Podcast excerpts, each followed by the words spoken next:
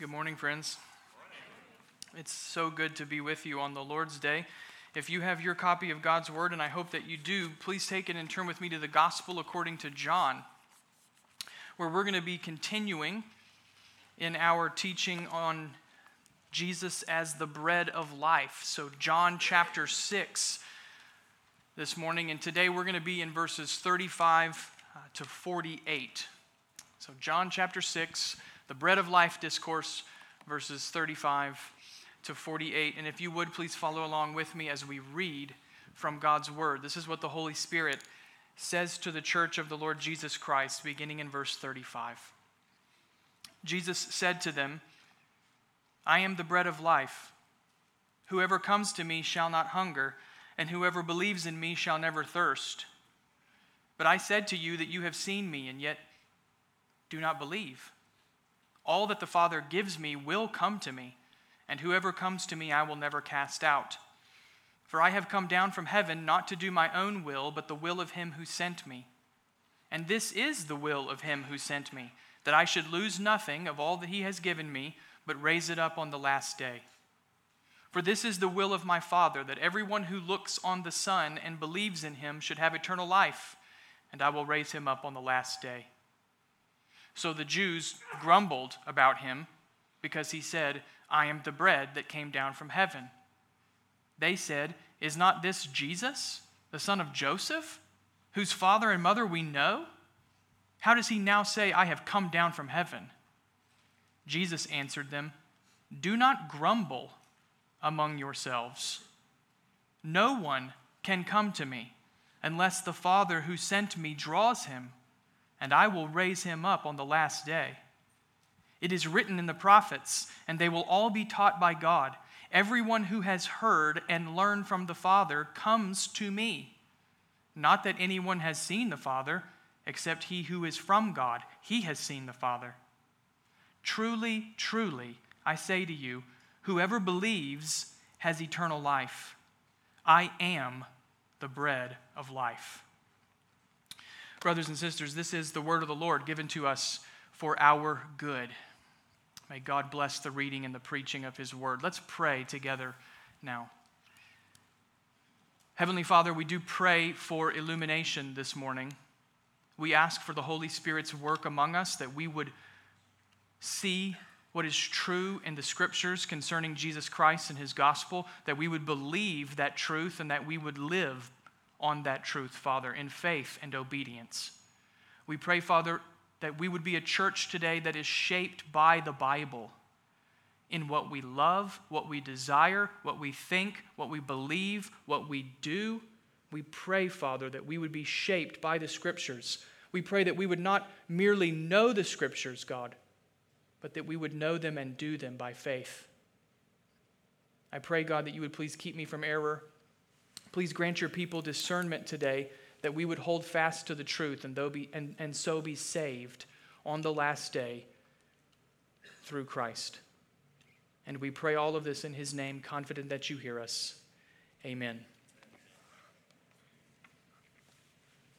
In 1941, C.S. Lewis delivered a message entitled The Weight of Glory. The point of Lewis's message was to impress upon Christians the magnitude of the promise that we will share in the glory of God with Jesus Christ. If Christians truly understood the glory that is promised to them, then they would live with the weight of that promise pressing them deeper into love, both love for God and love for others. The message is a masterpiece of Christian reasoning, and I would encourage you to read it. You can find it online for free. While the entire address is powerful, there's one illustration near the beginning of the message that is most well known. Lewis asks, Why don't Christians live for the weight of glory that is promised to them? Why don't we live for that glory? Because, Lewis answers, our desires are too weak. He goes on to say, and I'm going to quote him here We are half hearted creatures, fooling about with drink and sex and ambition when infinite joy is offered us. Like an ignorant child who wants to go on making mud pies in a slum because he cannot imagine what is meant by the offer of a holiday at the sea. We are far too easily pleased. Friends, that is penetrating insight into human nature. God, by His grace, holds out infinite satisfaction to us. Infinite satisfaction, eternal communion with God. And yet, because of the blinding effects of sin, we are like those ignorant children playing in the mud. We're convinced that the sewer is better than the sea. We're content with what can never satisfy us because we are far too easily pleased. And, and so, what is, the, what is the solution? What is the solution to this foolish ignorance? This is no small question. What is the remedy for humanity's preference for things that do not satisfy? Even more pressing, is there a remedy? Is there a remedy to our preference for things that don't satisfy? If Lewis is correct that by nature we are content with the slum, then what hope is there that anyone will take God up on his offer of a holiday at the sea? Or to put it in the Bible's language, if humanity by nature is blinded by sin, how will the light of the gospel ever be received? That question brings us to our passage today in John chapter 6. As we learned last week, this section of John is called the bread of life discourse. Jesus proclaims himself to be the bread of life that came down from heaven. And unlike the manna in the wilderness, those who receive the bread of life will never be hungry again. Friends, that is an unthinkable promise. Talk about the weight of glory. This is it. Bread that satisfies far more than physical hunger, bread that brings eternal life. And yet, the people in John 6 do not receive the bread of life. Again, remember how Justin ended the passage last week with verse 34. What did the people say after Jesus taught them? What did they say? Verse 34 Sir, give us this bread always. They wanted more physical bread. You can keep all the bread from heaven stuff, Jesus. Just give us something to eat. It's like a group of ignorant children who turn down a holiday at the sea because they're content with the mud pies of the slum. The crowd in Jesus' day is far too easily pleased. So, in response, Jesus does something very unexpected. Jesus is always doing unexpected things. That's why it's a joy to read the Gospels. Jesus does something very unexpected. He answers their rejection not with further pleading, but with the priority of grace. He answers their question not by pleading with them more, but with the priority of grace. That is Jesus' solution to humanity's preference for things that don't satisfy. Jesus declares clearly and directly and powerfully that only grace can call us from the muddy slum and bring us to God's holiday at the sea. Only grace can open blind eyes to see the weight of glory so that we receive by faith all that God is in Jesus Christ. This is how the bread of life satisfies the human soul. By grace, God draws to Christ those who would never leave their mud pies. And in faithfulness, Christ saves all those who come to him. In that sense, this passage, the bread of life discourse, is certainly telling us something about Jesus, who he is, and what he came to do. But at another level, at a deeper level, the bread of life discourse is showing us how God's grace triumphs over humanity's unbelief. Certainly teaching us something about Jesus, but also showing us something about the triumph of grace, even over unbelief. It is probably not an exaggeration to say that this passage in John 6 is among the clearest passages in all of the New Testament on the power and the magnitude and the priority of God's grace in Jesus Christ. You would be hard pressed to find a clearer passage. If C.S. Lewis is right that we prefer the slum to the sea, then John 6 tells us that God does the unthinkable. He comes to the muddy slum at his own initiative, and through the gospel, God brings us himself to the sea of his salvation, where we receive Christ, who alone can satisfy. With that being said, here's how we're going to proceed this morning. I want us to look at three realities that explain how God brings sinners to feast on the bread of life. Next week, we're going to think about what it means to receive Jesus as the bread of life. But this week, we want to think first about how God brings people to that feast. Next week, we feast. This week, how do we get there? There's three realities at work. The first has to do with the faithfulness of the Son of God. The second has to do with the purpose of God the Father. And the third is the application, the call to faith. So that's where we're going in this very important passage on how God's grace triumphs over unbelief.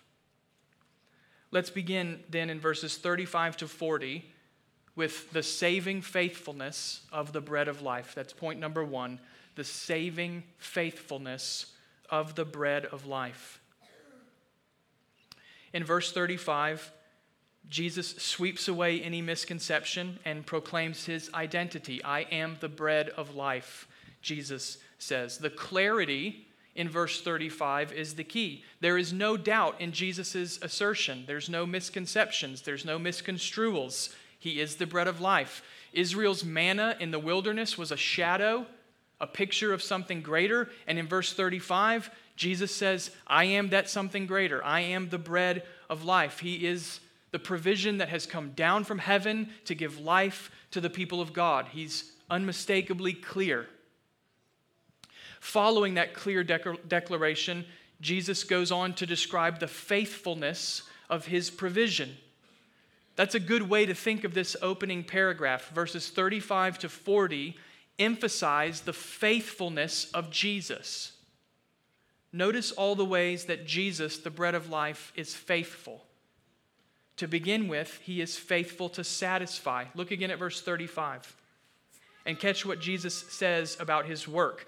I am the bread of life. Whoever comes to me shall not hunger. Whoever believes in me shall never thirst. We're going to consider what it means to come to Jesus later in the sermon, but for now, we ought to note the satisfaction that Jesus promises. His satisfaction is complete and unending. No matter how good the physical bread, you're going to be hungry again. No matter how cool the drink of physical water, you're going to be thirsty again. Not so with the bread of life, Jesus tells us. Those who come to Jesus find unending satisfaction, eternal satisfaction. Those images of eating and drinking are not incidental, they're significant.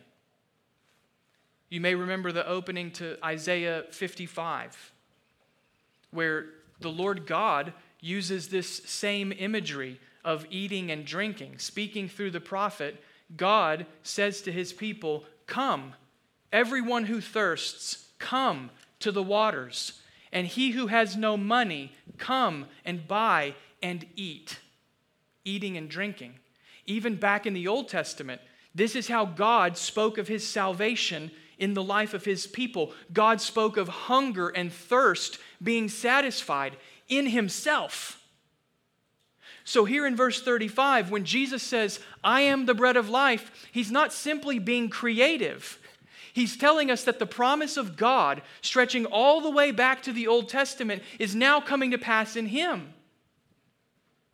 He is the provision that satisfies, He is the bread that dispels hunger. He is the drink that quenches thirst. He is the glory that we were made to see. He satisfies. Blaise Pascal once said, All men everywhere seek happiness. And that's true. All men everywhere seek happiness. We live for what we think will give us satisfaction. We live for glory on some sense. And Jesus is saying in verse 35, He is that glory. He is that satisfaction of the human soul. As the bread of life, He is faithful to satisfy. Along with that, Jesus is also faithful to fulfill. In verse 36, a question arises that demands an answer. This is important for understanding how we will interpret the rest of the passage. Notice in verse 36 that Jesus acknowledges the crowd's unbelief. Verse 36 But I said to you that you have seen me and yet do not believe. That is an indictment on the crowd. When Jesus multiplied the loaves and the fish, the crowd didn't say, Oh, Jesus, give us more of the truth. they said, Give us more bread, we're hungry. They see, but they don't see, in other words. They have physical eyes, but not spiritual sight. They get so caught up in the earthly provision that they miss the heavenly glory.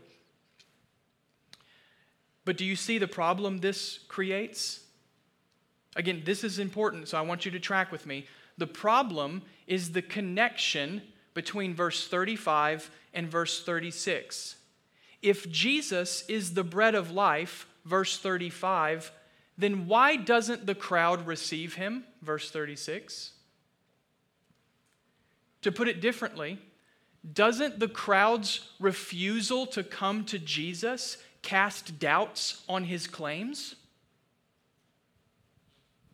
Imagine if I opened a pizza shop and I put on my sign outside, world's best pizza. And then every time you drove by my pizza shop, there was nobody there. Wouldn't you think that's not the world's best pizza? Nobody wants to eat it. When Jesus says, I am the bread of life, and the crowd says, Yeah, about that, could we have some more bread?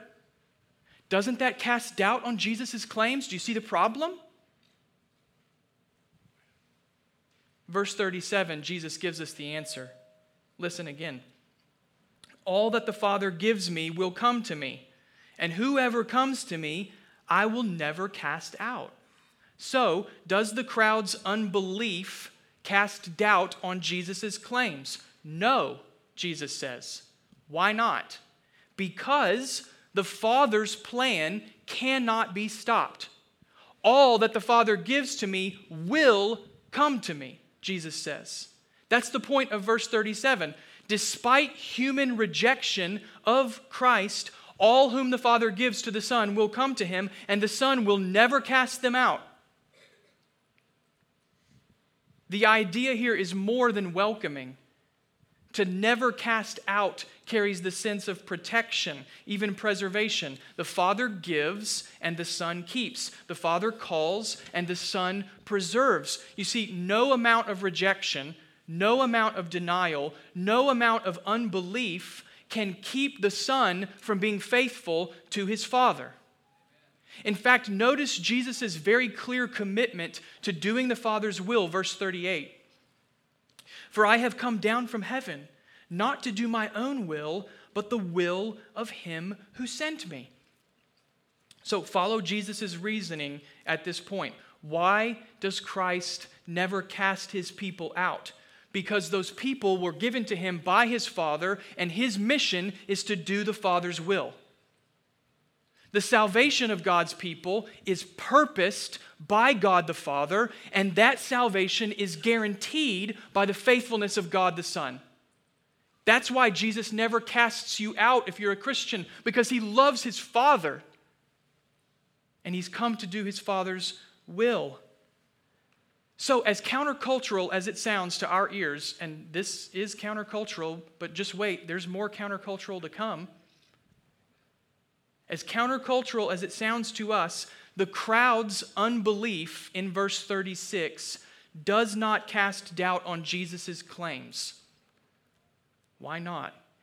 Because Jesus' mission, Jesus' mission, the hope of that mission, does not rest on humanity's response. It rests on the will of God, the very will that Jesus has come down to fulfill.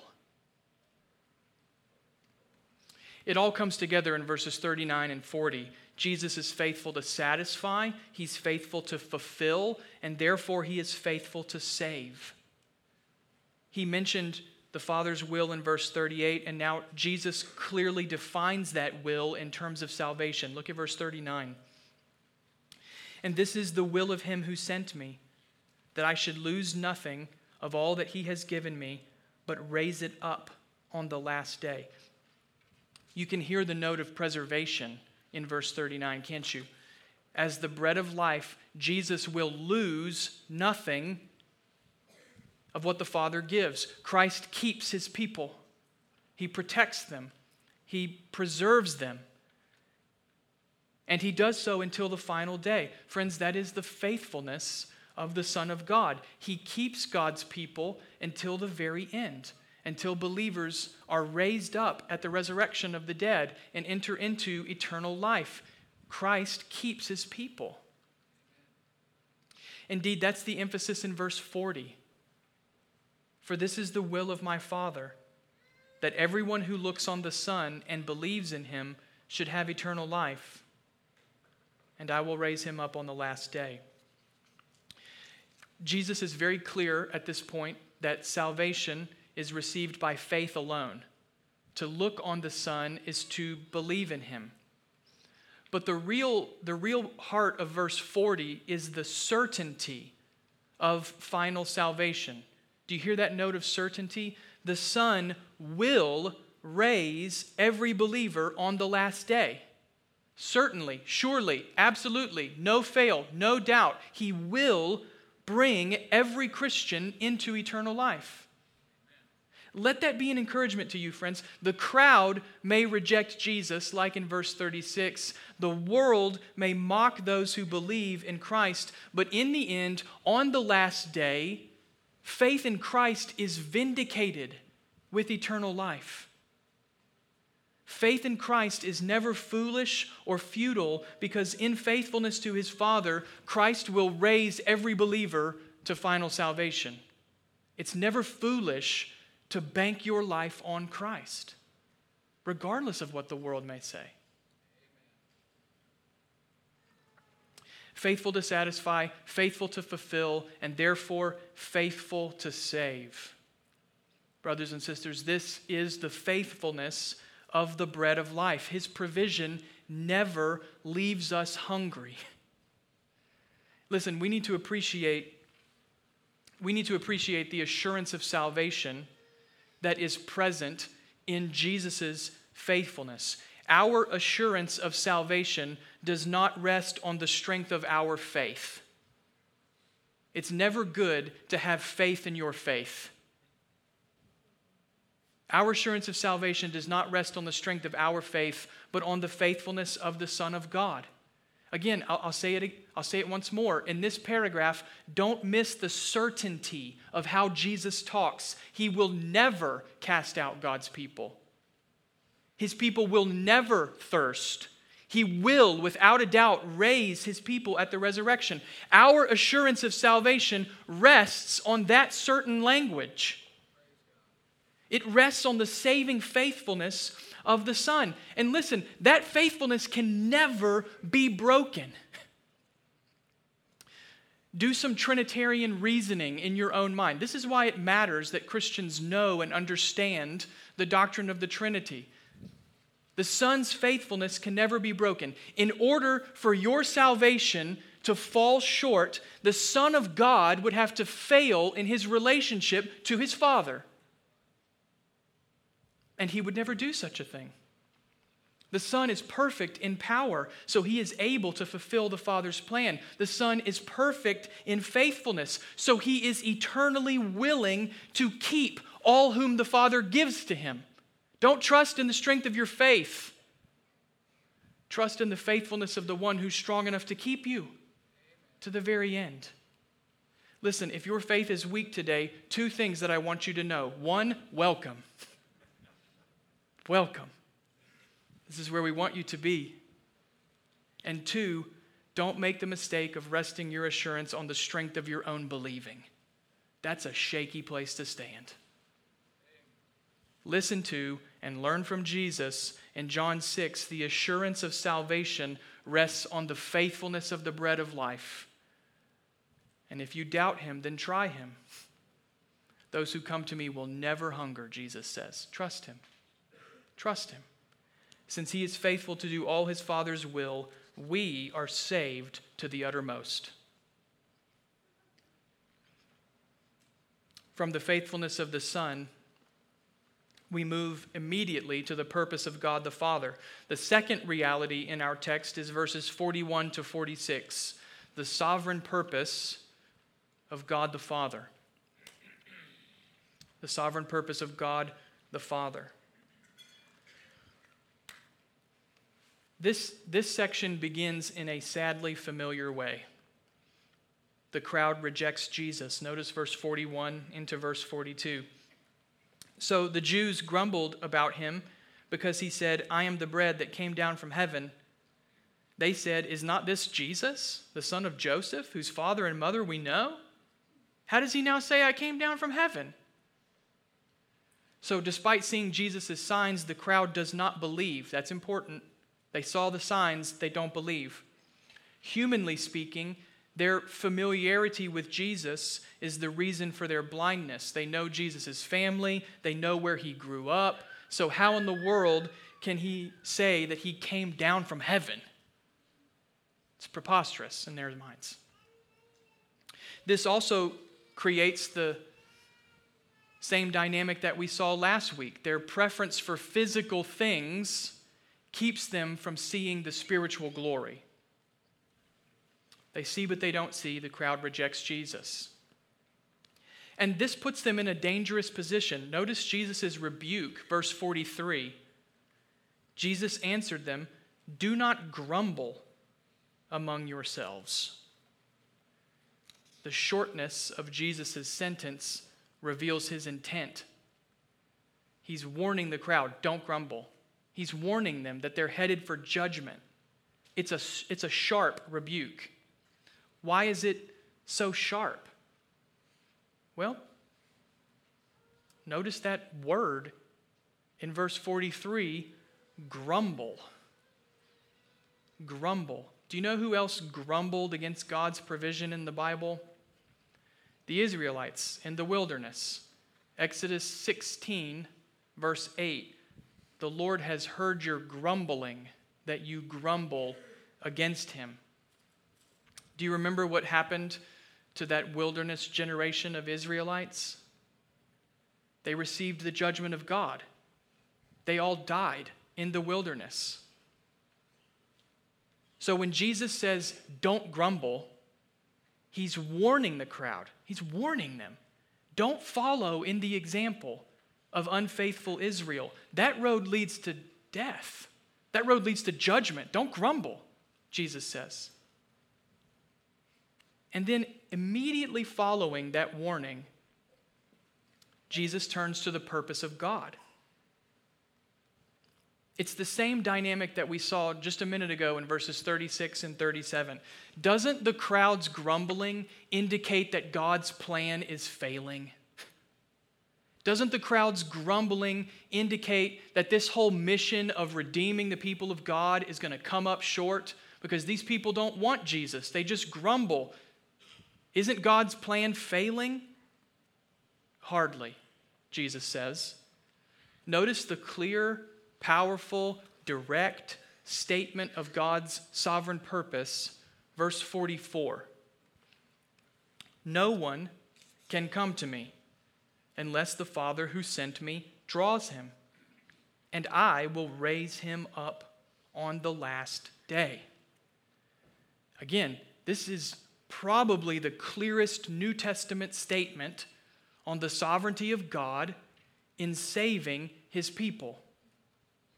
when it comes to salvation, God's grace takes priority. No sinner ever makes the first move towards God. God moves towards us. God calls sinners to Christ.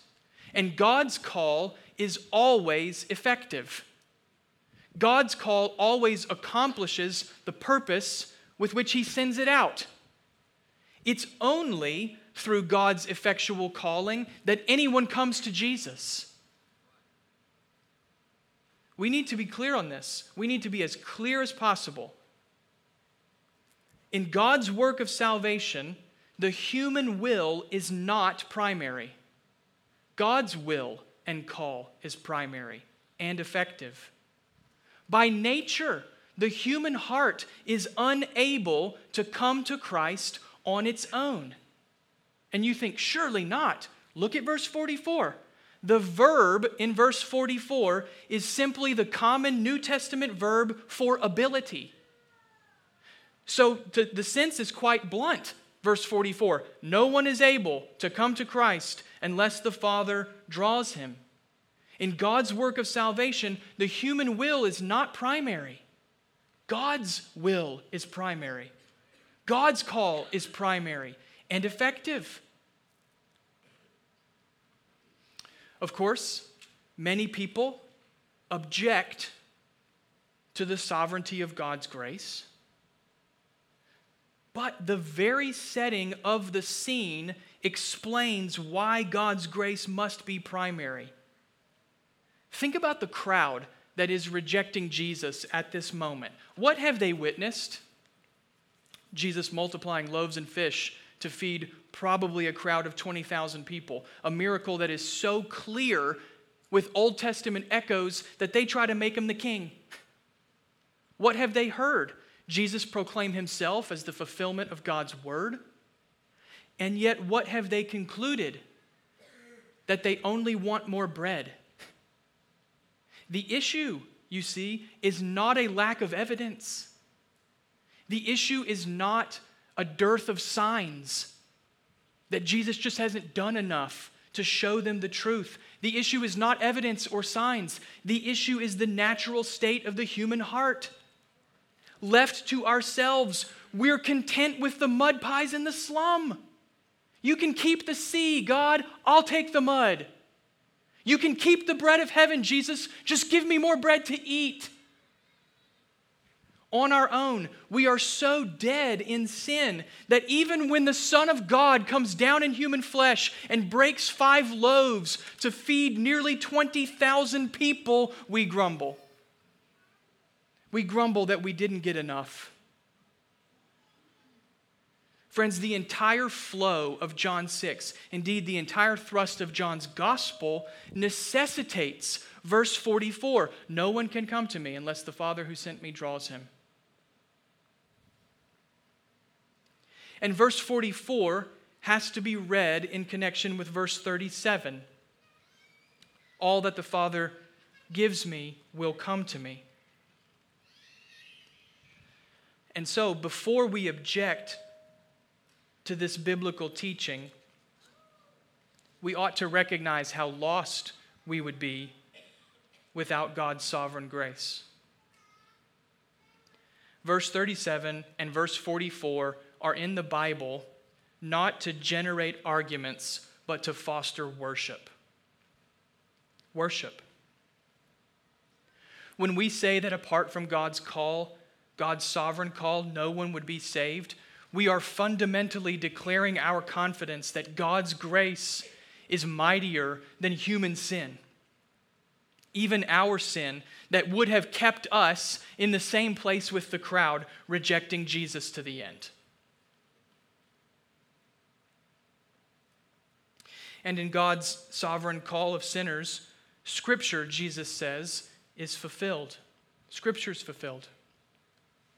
Remember that just a moment ago, Jesus rebuked the crowd for being like unfaithful Israel. He said, Don't grumble, verse 43. If you remember your Old Testament, then you'll know that Israel's faithfulness, unfaithfulness to God eventually led to their exile. God kicked the people out of the land in order to symbolize their separation from God. But even then, the Old Testament itself looked forward to a day when God, by his grace, would call and restore and rebuild his people. This restoration would not happen because Israel willed itself back into relationship with God. This restoration would happen because God would come and he would call and teach every one of his people. No longer will you teach your neighbor, know the Lord. You will all know me, God says, because I will call you and teach you. That promise, Jesus says, is now being fulfilled right now in your presence. Notice verse 45. It is written in the prophets, and they will all be taught by God. Everyone who has heard and learned from the Father comes to me. This is the counterpoint to Jesus' rebuke from verse 43. The crowd must not grumble, for in grumbling, they miss the purpose of God that's being fulfilled right now. The passage Jesus quotes is Isaiah 54, verse 13. It's a passage that anticipates God's eternal covenant of peace, where God's people are restored under his saving reign. Jesus' Jesus's point is that this Old Testament promise is being fulfilled right now, and that fulfillment cannot be stopped. Everyone who hears from God will come to Christ and receive peace. The crowd's grumbling, the crowd's grumbling reveals the nature of their hearts. They do not know God, and they have not heard his call. Well, how do you know when someone has heard God's call? They come to Jesus. That's where Jesus goes in verse 46. Look there, verse 46. Not that anyone has seen the Father except he who is from God, he has seen the Father. This is the clarification to verse 45. What does it mean to hear God's call? It means that you come to Jesus for Jesus alone reveals God. This is the truth that has been running all through John's gospel since chapter 1. No one has ever seen God, the only God who is at the Father's side. He has made him known. To hear God's effective call means that you come to Jesus Christ, for only Christ can make the Father known. Friends, this is actually a very important clarification that deserves just a moment of our attention. Verse 44 teaches that in salvation, the human will is not primary. God's will is primary. God's call is primary and effective. No one can come to God unless the Father draws him or her. And at the same time, how, how do we know that God has called someone by his sovereign grace. How do you know that God has called someone? Because that person comes to Jesus Christ. It is through the preaching of Christ that God's sovereign will is revealed in the lives of individuals. Do you see the important clarification that this, that this adds?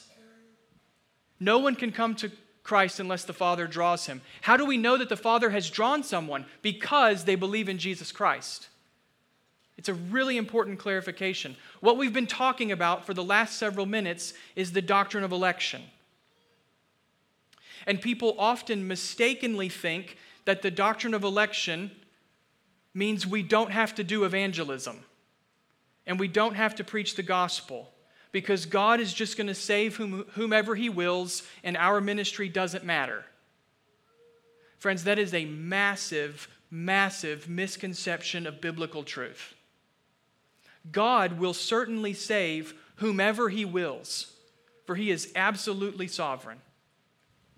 But where is God's sovereign grace at work? In the preaching of the gospel as we call people to faith in Jesus Christ. You have to keep verse 44 in context with verses 45 and 46. God's call is sovereign, rooted in grace, verse 44, and those who hear God's call, verse 45, come to Jesus, verse 46. For Jesus alone reveals the Father. You have to read verse 44 in context. To say it a different way, the doctrine of election doesn't minimize our preaching and witnessing and ministry. The doctrine of election amplifies evangelism. It invigorates our witnessing. It elevates our ministry. We tell the lost about Jesus precisely because all whom the Father has given to the Son will come to him, and the Son will never cast them out. We preach Christ because no one can come unless the Father draws him, and God draws people in exactly this way through his word to Jesus Christ.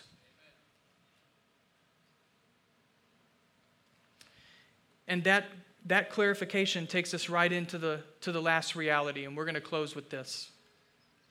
From verses 47 and 48, the third reality in this text, there's the clear call to saving faith. The sovereign purpose of God the Father leads directly into the clear call to saving faith. Jesus has just affirmed the sovereign purpose of God in salvation.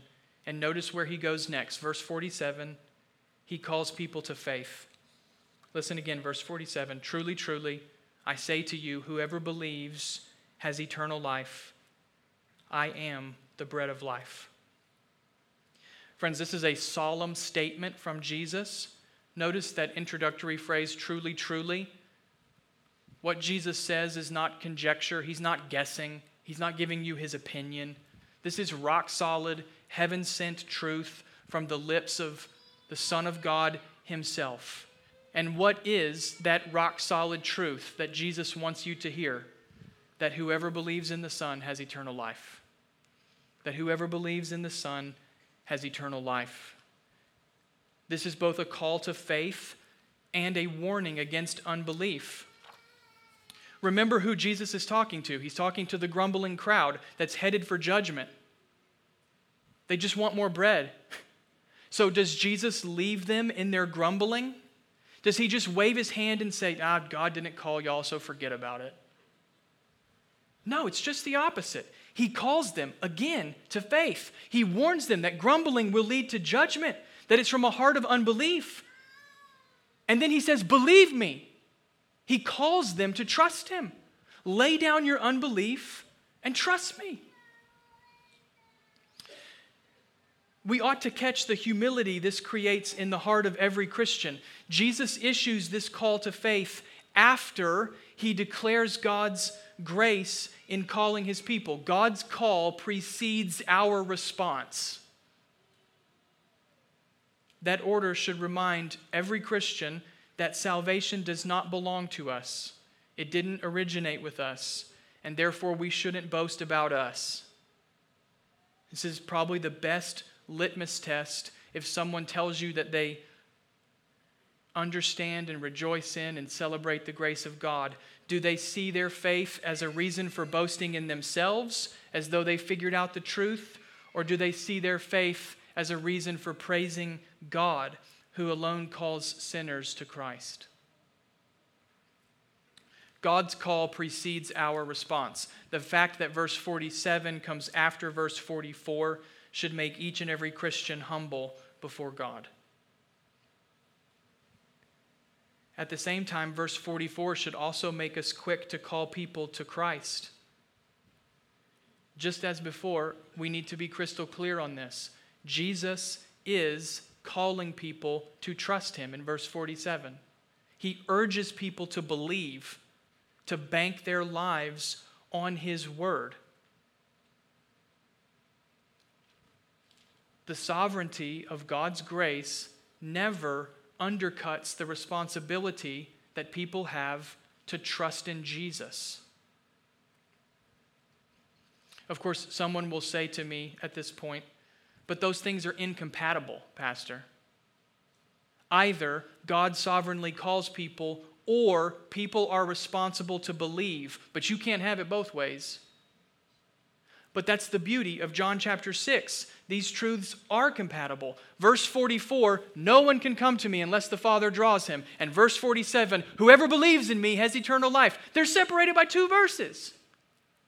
Why? Because it's God's way of reminding us never separate your responsibility to believe from my sovereignty, and never separate my sovereignty from your responsibility to call people to faith. They always go together. Proclaim God's grace and call people to trust Jesus. Proclaim the depravity of the human condition and therefore the, the, the necessity of God's initiative, and in the very next breath, urge people to repent of their sins and trust in Jesus.